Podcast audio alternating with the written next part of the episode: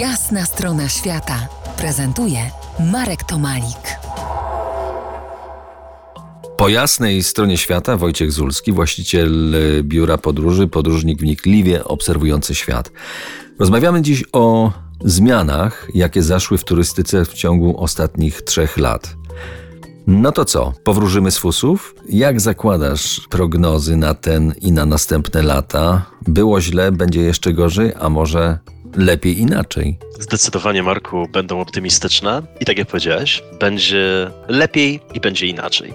Świat pewno nie wróci do tego miejsca, w jakim był przed pandemią. Czy to jest coś złego? Nie, absolutnie. Ja tego jestem życiowym optymistą i człowiekiem, który zawsze stara się dostrzegać te jasne strony wszystkich zmian i uważam, że każda zmiana jaka by nie była na początku, jak nie jest oceniana, zawsze jest pozytywna, bo jest zmianą, prowadzi do czegoś nowego, szczególnie nie taki, wiesz, trywialny, zawłaszczany szczególnie przez, przez różnego rodzaju służby PR-owe.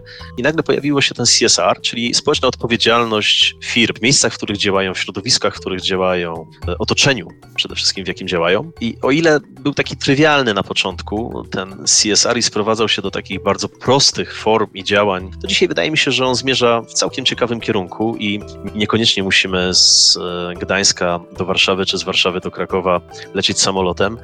I, i pytają nas o to firmy, to wydaje mi się, że to jest na pewno dobry kierunek. Pojawiają się gestorzy bazy noclegowej, sieci hotelowe, prywatni właściciele, którzy walczą o, o, certyfikaty neutralności węglowej, czyli o jak najmniejsze szkodzenie otoczeniu, w którym funkcjonują. Skandynawia poszła chyba jeszcze o krok dalej, dlatego że jeżeli decydujesz się na podróż samolotową wewnątrz Skandynawii jest to po prostu normalnie obśmiane. To znaczy, y, taki człowiek, y, no, musi mocno się zastanowić nad tym, czy ma kupić bilet lotniczy, czy jednak y, po prostu samochodem pojechać albo pociągiem. Jeżeli mówimy o Skandynawii w ogóle, to jest doskonały przykład, Marku, ale to są kwestie światopoglądowe, religijne, kulturowe i, i wiele różnych aspektów, które się na to, na to składa, ale jeżeli ktoś miałby być forpocztą tego typu zmian, to tak na pewno Skandynawia, niekoniecznie bazująca na kopalinach, e, tak jak Norwegia, która, z których tam czerpie ogromne zyski, ale też pewna świadomość e, społeczna, styl życia, kultura od lat pielęgnowana mm,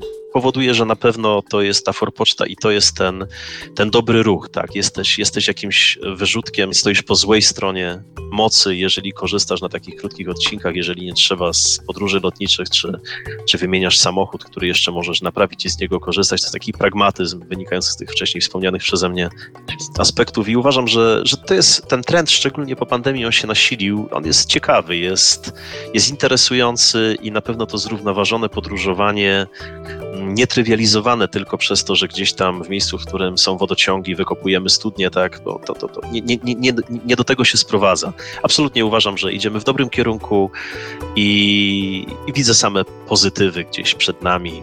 Duże zmiany, ale absolutnie pozytywne. Podoba mi się ta Twoja wizja Life Balance. Może utrzymamy go jeszcze za kilkanaście minut, bo to będzie ostatnie spotkanie z Wojtkiem Zulskim. Zostańcie z nami. To jest jasna strona świata w RMS Classic.